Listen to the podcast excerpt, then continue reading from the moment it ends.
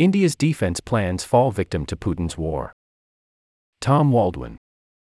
Russian weapons dominate India's arsenal, but Moscow can no longer deliver. India's armed forces have long relied heavily on Russian weapons and military equipment, and that dependence will not change soon.